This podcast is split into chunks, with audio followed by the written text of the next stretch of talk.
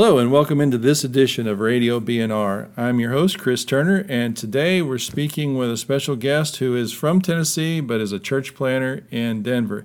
Tell us who you are and where you're from. Hey, Chris. Yeah, thanks for having me. Uh, my name is Derek Sherfy, uh, now pastor of the Oaks Church here in beautiful Denver. Uh, but East Tennessee is home. It's where I grew up in Kingsport, Tennessee. My wife grew up there as well, uh, and then did most of our uh, adult life up to this point in Johnson City, Tennessee. Well, so you guys uh, are here in a Denver suburb, a Denver area. Uh, which which side of Denver are you on? Because we're learning that Denver is quite large. Yeah, it's and rapidly growing. So yeah. we are in the southeast corner of urban Denver. So we're about a handful of miles from downtown. Uh, so our neighborhood they call it the donut. So we're not urban urban like downtown yeah. skyrise uh, that sort of way, but we're also not super suburban as you get way out into the as the bedroom communities are growing out. So we're kind of in the in between donut ring around the city. So how does a couple from Johnson City wind up in the suburbs of Denver? Yeah, well, that's a long story. How much time do you have? Uh, well, yeah. So, like I say, I grew up in East Tennessee. Uh, that was home. Um, the church that my wife grew up in, Tri Cities Baptist Church, there in the Tri Cities area, right there on I twenty five and uh, um, 26. I've been gone yeah. too long. 25 runs through Denver. It's funny how 25 and 26 seem to be close yeah. together, but they're not. But they so. are not. But they're at the 26 and 81 intersection yeah. there in the Tri Cities area. Uh, so my wife grew up in that church. Uh, I was not walking with Jesus. Uh, really had uh, just an encounter with the gospel, and Jesus grabbed a hold of my heart. Uh, met my wife and went to church with her at Tri Cities. Uh, men became spiritual fathers to me in the absence of my earthly physical dad yeah. in that church. Uh, really just um, valued spiritual formation in my life. My wife and I's relationship grew and ended up getting married there uh, really discerned a calling to ministry as we were just in the trenches of making disciples who make disciples through yeah. a local church, got a heart for the church, uh, and a surrender to the calling to pastoral ministry uh, through our, our, time at Tri Cities. Uh, then later came on staff and went to seminary at Southern Seminary while working on staff at Tri Cities, worked as a student intern and then a college pastor, uh, and then we planted a multi site campus uh, with Tri Cities. Um, and I served as the lead teaching pastor at that location. It was in downtown Johnson City, uh, right in between East Tennessee State University and Milligan College there. Uh, served there for almost five years. Uh, loved it. Uh, loved those brothers we get to serve alongside of, those elders. Um, and until about now, it's been almost um, three and a half years ago that God just began stirring our hearts. Uh, our Tri Cities exist to be a sending church, to multiply the gospel and disciples and go into the nations. And uh, we were sending by God's grace to places like Denver and around this, the world to unreached peoples and places. Uh, so I always discerned that was going to be my calling, is to yeah. be a sender and an equipper uh, in the East Tennessee in our hometown. Uh, definitely to see people come to know Jesus in East Tennessee, but to exist for the sake of places like where we are now. Uh, but about three and a half years ago, God began to break in our hearts that we were going to be some of the next ones to be sent. So the sender became the sendee. And that's right. yeah. And so we ran from it for a really long time yeah. and really uh, kind of rubber hit the road. My last uh, overseas trip, I was in Southeast Asia working with the underground persecuted church with yeah. one of our partners there. And I was reading through the book of Isaiah in my own time with the Lord that morning. Uh, I got to Isaiah 61. And that's the passage that Jesus claimed for himself in yeah, Luke 4. Yeah. Uh, this vision of oaks of righteousness, the planting yeah. of the Lord, that he would be glorified. Uh, and I just fell in love with Jesus again, Chris, to be honest with you. So before the calling was ever about Denver or even the Oaks Church, which comes right out of that passage. Yeah, yeah. Uh, it was really a stirring up of the heart of Jesus and the heart of God for people that don't have access to the gospel like we do in East Tennessee. Yeah. Um, and so I came back from that trip just wrecked and in love with Jesus all over again. Talked to my wife, and we'd already been praying about what was next and brought it to our elders we were serving alongside of. And just consistently after every conversation, it was always, it's about time you yeah. answered this call. Everybody was affirming that uh, in us, and so it's one we, of those where everybody else could see. Yep. was waiting on you guys to catch up. That's huh? exactly right. So that began just a process of fasting and prayer, and just our yes on the table. Uh, and at that time, we did not have Denver on our heart. We were yeah. just we were open to going to the nations with IMB. Uh, we had planted some churches in Denver already, so we had started a church as a supporting church in downtown called the Summit Church. Um, they're 10 years old now, and uh, hundreds of people, and seen you know dozens of people come to faith. Um, and so we had Denver on our radar. Uh, yeah, we, uh, when we came out here on a vision trip with a few other cities in a few months, God just broke our heart uniquely for this yeah. place in a way that He didn't in any other places that we were. Uh, lost people everywhere. We need churches everywhere, especially in urban centers. Yeah. Um, but God called us very clearly to Denver. We were out here in our partnership with North American Mission Board. So, you know, it's one thing to come out and, and see that for a vision. It's another to, you know, leave a place where, you know, really is gospel saturated. Just the adjustment and and what it, how is it different here hmm. as far as being involved at this level of church planting, church work than maybe what you experienced as a staff person in East Tennessee? Well, yeah, there's a, a lot of things different. Uh, from a personal level, um, the culture is dramatically different here in, in the West, here in Denver, and where, where we're fairly urban and where we are located. Um, that's just different than anything we've ever grown up around. Um, so there's that. We've always grown up around family in East yeah. Tennessee with a community and support structure where we grew up.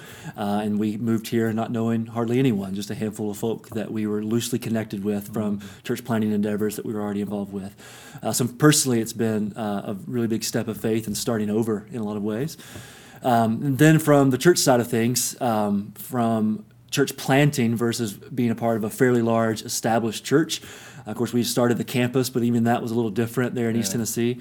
Um, and so when we think of church, we think gathering, preaching series, yeah. ministries for discipleship of our people. Uh, but what do you do when you don't have people to pastor? Yeah. and all the things that I grew up around of what it meant to follow Jesus, we stepped into a context where none of that existed for our church. Yeah. Um, and so, what does it mean to just be with Jesus? Become like Jesus and do what Jesus is doing and join him and where he's at work when there's not a lot of the structures that exist in the established church. And again, we're not against that. We're heading that way. We're yeah. trying to build that here in the city. Uh, but instead of just attracting a bunch of Christians in a room, that hopefully yeah. the outworking of that's to make disciples and engage the kingdom. Uh, what does it mean to start with kingdom first? To say, to engage the city, to share the gospel, by God's grace, to see people come to know Jesus who are seeking, uh, and then out of that, to see the church birthed. Have you have you had to change your expectations a little bit in coming out and you know kind of knowing some things, but then all of a sudden you know you're like you live here. This is this is your reality now. This isn't like a mission trip out here, but this is now your reality. Have you guys kind of had to say, okay, you know, we we need to adjust the way that we view success in what we're doing, or some things like that? Yeah, um, I think a couple of the big lessons we've learned. One is um, more God requires faithfulness, yeah. not just success. That's that's success for us. Are we being faithful to, with Bibles open on our face before the Lord, um, to hear from God and do whatever He tells us to do? Um, and that's what uh, success looks like: is being faithful to follow Jesus in the ordinary, mundane, everyday stuff of life, like joining God in what He's already doing in the lives that we're already living. Uh, that's where the extraordinary revival kind of stuff happens. Um, so yeah, just walking with God in the ordinary things. Um, but then, because it's slow, right? Um, it's slow. Even some of the largest churches that are most successful in our city are a tenth of the size of some of the large churches in, in, in back east. And so um, it's just not going to be what I think a lot of times we see as successful.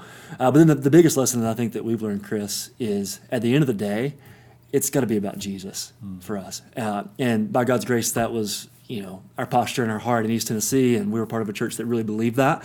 Uh, so it wasn't new to us, but we've learned it in very fresh ways on the other side of obedience and in, in over our heads. we have always been over our heads.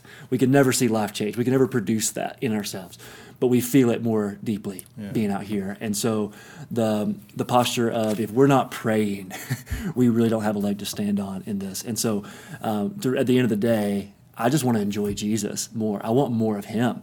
Uh, and if I'm walking in intimacy with Jesus and what's on his heart gets on my heart, it'll compel us to live for the joy of other people in this city.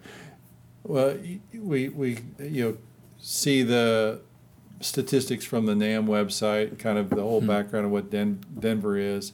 And we, we know that the, the volume of people to churches, access to the gospel, is really limited.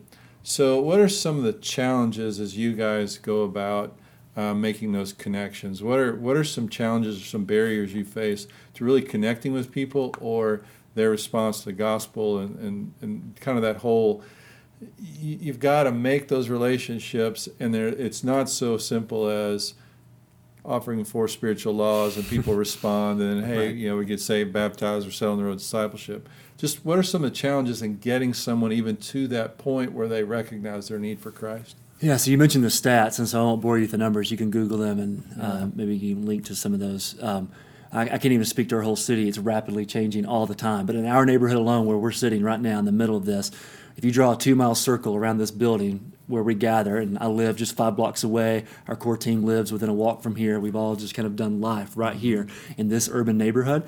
Um, if you draw a two-mile circle around here, you're looking at 100,000 people wow. in two miles, and you do another mile circle and you're looking at 175,000, almost 200,000 people just in a two to three mile radius. Uh, of that, I mean, the stats vary. Uh, I mean, 90 to 97%, depending on who you ask, in a liberal estimate. Uh, but from our experience and some of the surveys and the work that we've done with our neighbors around us, it's closer to that 95, 96% of our neighbors are not interested in following Jesus and are not in church on Sunday today. Um, and so, just the sheer number and the density of living in a city like this, we're just talking about my neighborhood, a two mile block um, of just more people than from my hometown, yeah, right? Lives yeah. within in my neighborhood I can ride my bike to. Uh, and then when you're actually seeing it past the stats and you walk past and you just count nine out of 10 people, yeah. chances are you're looking them in the face. And if they don't hear the good news and respond by repentance and faith, they're going to spend eternity apart from Jesus. Uh, and that's just overwhelming the, just the sheer need. Uh, in our neighborhood alone there's maybe three evangelical churches that for those a uh, couple hundred thousand people right here. Um, and they're great churches and they love jesus but i think the average of those are less than 100 people. Wow. uh, some of the even NAMB church plants the very successful ones that are just around us a few miles down the road uh, in other neighborhoods three or four years in and just a few dozen people i mean yeah. so it's a slow uh, road, and people are far from God and not really interested in what we're doing. Yeah. Uh, so making it cooler, making it hipper, marketing well, uh, you may reach some people that are yeah. kind of you know moving here and looking for a church, uh, but most of our neighbors are just they're they're uninterested in what we're doing, and so just the sheer density of the place is overwhelming and the lostness of it and the need of it and the lack of gospel presence in it. Uh, so it's a very good possibility that people would go to work and kind of live life in this neighborhood and never interact with a Christian yeah. in a meaningful way. Um, so there's that. But then there's the diversity that exists in our neighborhood. So of those 100,000 people, we have kind of the older population that's been in Denver for a really long time uh, that are lonely, have their own uh, issues and their own brokenness, and have their own resistance to all the change of the city and their own issues with the gospel. Uh, then you've got all of the people that have moved here in, in, to Colorado over the last five to 10 years. The city's doubled in size over the last decade. Um, and people, on average, stay here for about a couple of years and they leave. Um, so they're here searching for something. They're here because of the mountains or the good weather or all that the city has to offer or their job. Um, and then they realize, wait, the problems that were in my heart wherever I came from followed me to Denver. Uh, so you've got 20 and 30 somethings, highly educated, making a lot of money that are here and they're searching desperately, we believe, for the church and for the kingdom and for the king. Mm. Uh, but they're trying to find it in everything and anything, and they're hurting and they're lonely. Uh, and then in our neighborhood uh, is highly ethnically diverse. So there's 60 languages from 40 countries that exist in our neighborhood. And that's one of the main reasons that we feel like God's called us to this particular spot. Um, and most of those 60 languages from 40 countries are from unreached, unengaged peoples where you and I can't get on a plane and just yeah. boldly go into those countries and share the gospel. But God is providentially bringing them literally in my backyard uh, in the schools that we're serving. Uh, and so that's an opportunity, but that you're asking about obstacles. And so, how do you reach people that have been rooted in Denver that are you know 40 years my senior and how do you reach the millennial young professional that's just working to go play in the mountains and has no you know the, the joke about denverites is the only thing that they're committed to is not being committed to anything and so you start talking about Jesus and church yeah. and the gospel, uh, and then our refugee friends and impoverished people from around the world. Uh, there's unique social issues that come from kind of the urban poor that we're planted among as well. And so it's it's it's obstacles, but also we see it as opportunities that if we could in any way reflect our neighborhood, it's the kingdom of God breaking in in the city. So. With, with all that diversity and the volume of people and the great spiritual need, where do you even begin? Where do you get a toehold mm-hmm. to to connect, to, to build those relationships with such a, a mass of people? Yeah, man. Uh, thanks for asking that. And uh, I don't know that we know. Yeah. We're far from the professionals. Yeah. Uh, we say all the time here that there's no cape flapping in the wind. Yeah. We're not superheroes trying to take our cities for God we're trying to love our city with God. We believe He loves Denver more than we do. Um, and that's the hope of the confidence of the gospel. I think we've got to start there that this gospel is true or it's not. And we're putting all of our chips in that the gospel is true, that Jesus is worth it, that he is gathering a people for himself from every tribe, language, and nation in this world. So there's a confidence that he's going to grow the church. Uh, but again, back to that faithfulness. And so I think uh, our own intimacy with Jesus and trust in the power of the gospel and not in our tactics uh, and not being ashamed of the gospel in a very secular culture where it would be easy to not associate with Jesus and just be nice. um, but when we're doing it in the name of Jesus, trusting that there's power in that name. And so I think that's w- the only hope that we have in this. Uh, and that's the same thing is true in East Tennessee. It's mm-hmm. just as much a miracle for somebody in East Tennessee to come to know Jesus as sure. it is here in, in Denver. Uh, the second thing, and I don't, I, I don't want to rush past this. I really do mean it. Um, is prayer. I think we've grown in prayer, um, not because we're super spiritual or that was even part of my rhythms. I'm, I'm honestly ashamed of how lack the lack of prayer uh, in my ministry up until this point. Uh, and that's no one's fault, but just my own self sufficiency. Yeah. Um, but coming here and you feel that overwhelming and it's driven us to our knees. So our whole we've been here a year and a half, and our whole first year was really just getting to know the neighborhood and everybody lives within a few miles of each other everybody's working jobs and we just kind of do life, to the use a common kind of phrase, in the parks and the school system and coffee shops and restaurants and just frequenting as much as we can in this place to get to know people. Obviously, to share the gospel, but also just to be a normal neighbor. Um, but to do so praying. Um, mm-hmm. um, and so much of their first year was just gathering with our small core team uh, on our knees with the Bible open. Um, for a strategy of what does church need to look like for this culture and what God's calling us uniquely to do here, but also just begging that God would move mm. and that we would have eyes to see where He's at work and to join Him there. Um, and so that, that those are the two biggies. And then just keep showing up, mm. keep showing up to people who are very far from Jesus, and somewhere walking that tension of boldness but also playing the long game of we hope to spend decades here. Mm. The kind of work that we want to see, not just to plant a church, but to see a multiplication of churches, we pray, out of our church, even in a way that would reach the nations. We're talking about decades here. Mm. Um, and so we're just kind of rooting down and being here for the long haul and loving one another well and loving Jesus well. Um, and just over the long haul, inviting people into our lives and introducing them to Jesus. So, Denver is really our future uh, from like Tennessee. Um, you know, we're already starting to see just, especially in the Middle Tennessee area, with Google coming in and Amazon coming in. Yep. And, you know, uh, uh, Mitsubishi is moving there. Nissan moved there years ago. So there is this migration of people from beyond uh, the buckle of the Bible Belt, from Michigan, California, mm. upper Northwest.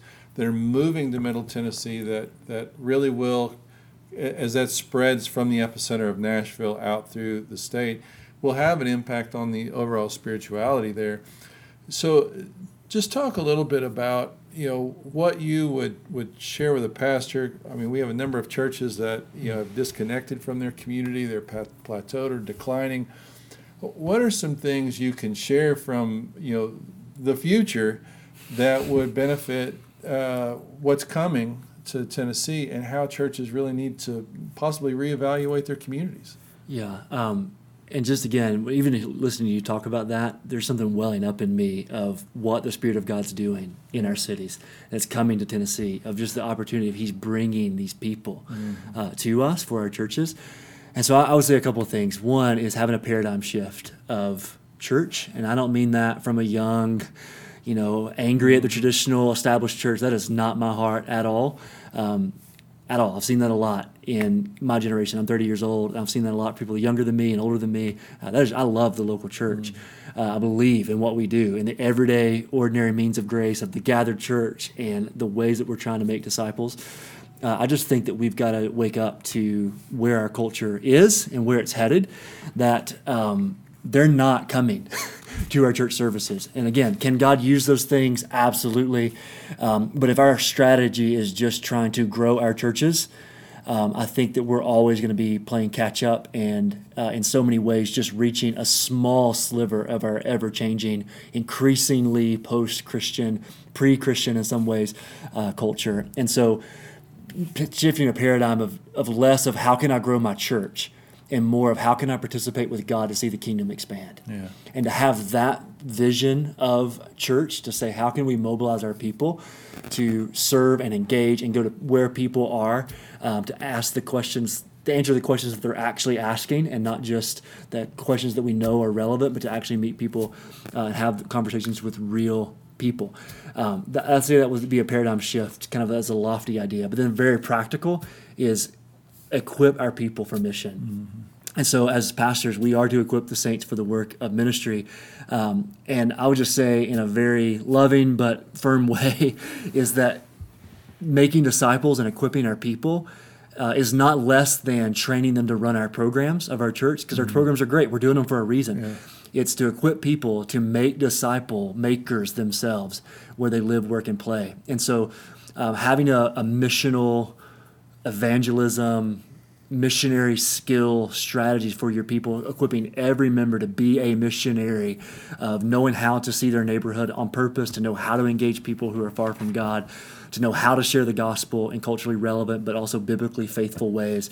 Uh, and then what does it mean for that member, empowered with, by the Spirit of God, with the Word of God, to actually take that person that they've seen come to faith and disciple them, to see them grow up in every way into Jesus and then to see the church grow out of that. Um, and I think that's what we've got to be doing, which we should have been doing, and in so many ways we are doing. Yeah. Uh, we just can't expect those people to come to us. We've got to go to them, and it can't just be our programs that are discipling people, but our programs must exist to equip our people to go take the gospel to their neighbor. Yeah, it really is a shift in that mindset of, you know, you you may have built it, but they're and they may have come at one point, but they're not coming they're not anymore. Coming and there there's so many I won't say distractions, but there's there's so many offers on the table anymore for people to do things that that church is just increasingly not at the top of, of their list unless some significant life action has happened and, and then all of a sudden they're searching for something. But for the most part, it's just not it's it's not even on the radar. Yeah, one of the most powerful examples I've heard. I've heard a lot of pastors use this, and missionaries overseas use this. But just imagine that a mosque opened up in your neighborhood, um, and if you're not Muslim, then that's probably not something you're going to just wander into to kind of be curious what's going on behind those doors. As a matter of fact, you're probably a little curious, maybe even skeptical, maybe a little nervous of what's going on there. Um, you just don't understand it, um, and so even if somebody invited you, even if the music was cool um, you're not going there um, because you, are not. That's not who you are. That's not what you're after. Uh, and so many of our neighbors, that's how they see us. They see us in that way. It's completely irrelevant to them and kind of cultish and weird yeah. to them. Yeah. Uh, and so we kind of put ourselves in the shoes of our, of us to say, remember what it was like before you believed. Remember what it was like when the gospel didn't make sense to you, yeah. and try to not get too far from our conversion and to, to have some compassion and sympathy for the folks that have yet to see the beauty of Jesus. So, you mentioned prayer. What what are some ways that Tennessee Baptists could be praying for you and your family, and then uh, the ministry here? Thanks for even just asking that, and I, I really do mean it. That's not just something church planters spout off. Uh, I really do um, covet everyone's prayers. Uh, so, first, uh, personally, um, pray that me and my family and our leaders here would enjoy Jesus uh, that we would not do for Him without being with Him. That all of our doing would flow out of intimacy with God. That's something you can always pray for us. Um, we don't want to plant a church and lose our soul. Mm. And so um, we're always trying to hold intention, faithful and radical obedience, but also rest and care and not taking ourselves too seriously mm-hmm. um, and embracing our limits and not doing everything to, for everyone. Uh, so pray that we'd have wisdom to know that tension that we wouldn't burn out, but we also wouldn't be lazy mm-hmm. uh, in that, uh, and that I would we would disciple our kids and our, our families first before mm-hmm. we try to save the world. Uh, that's always ways you can pray um, for us. But then uh, for our church and then the mission for our church, we're heading into our launch in September. So I don't know whether this is going to air, yeah. but mid September is um, going to be our official launch as our as our church. Uh, so we've been meeting in small groups. We have three uh, communities that meet throughout our neighborhood. Uh, we're hoping to double those by the end of 2019 to have six, and then our, our weekly gatherings to really crank up. And so just be praying for that, that um, we would grow uh, in that, and more and more people would be making disciples as a result of what we're doing here. Um, we're installing, installing elders and deacons coming up this fall as well, so we're praying for wisdom in that, that our church would be healthy uh, and our membership base would continue to grow.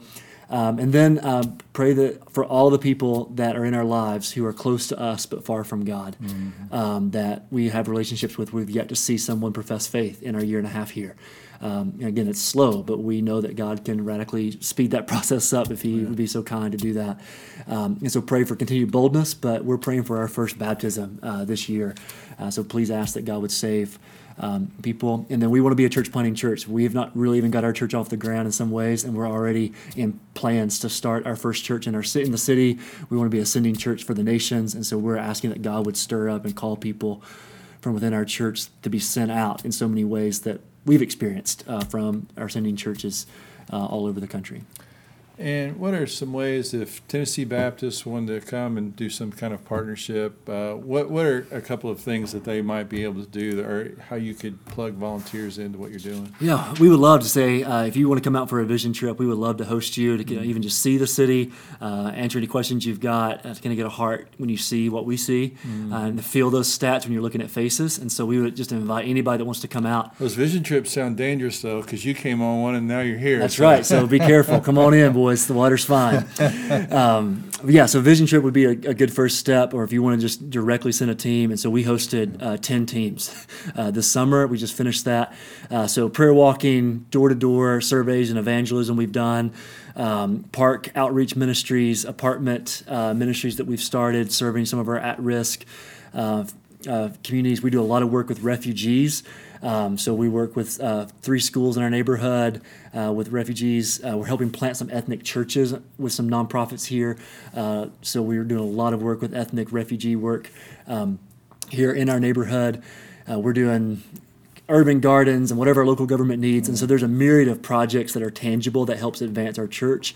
Um, and then also obviously be here to share the gospel, but then to encourage our team as well to watch the kiddos so that our leaders can go out for date nights and uh, to maybe even invest in some of our leaders. Uh, there's a myriad of ways, and whatever even your your church would have, if you've got a unique skill set, we would love to. That's the kind of the short term yeah. uh, partnerships, but we love mid and long term as well. So we just we're partners with Gen Send. Mm-hmm. So I know you know about Gen yeah, Send yeah. for college age um, uh, students. We just I was a Gen Send coach this year. We hosted 15 students from around the country, wow. mostly from the southeast this year. Uh, so that's a great eight week program that'll be next summer uh, for your college students, or maybe even another internship program. And then maybe you have some of your members that say, I've got a job and I can take my job and move to Denver, Colorado and work my job and be a part of the Oaks Church or any church for that matter that's happening in our city, um, and to be a disciple maker and a leader of leaders in our community and have your job that you're working in Tennessee, uh, but to do it here among people you know that don't know Jesus.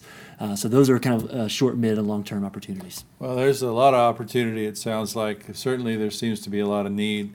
So uh, as you continue just doing what you're doing and seeing things um, play out, you obviously have a great enthusiasm for it, uh, uh, energy to match it. Um, so we'll be praying for you, and we're just excited that you were able to take a little bit of time to to uh, talk to us and tell us a little bit about your work. Chris, thanks for being out here, bud. It's really encouraging. Thank you for listening to Radio B&R, a podcast production of the Baptist and Reflector the official news journal of the Tennessee Baptist Mission Board. This and other episodes can be downloaded at baptistandreflector.org forward slash radio BR. The ministries of the Tennessee Baptist Mission Board are supported through the cooperative program and gifts received through the Golden Offering for Tennessee Missions. For more information, visit tnbaptist.org.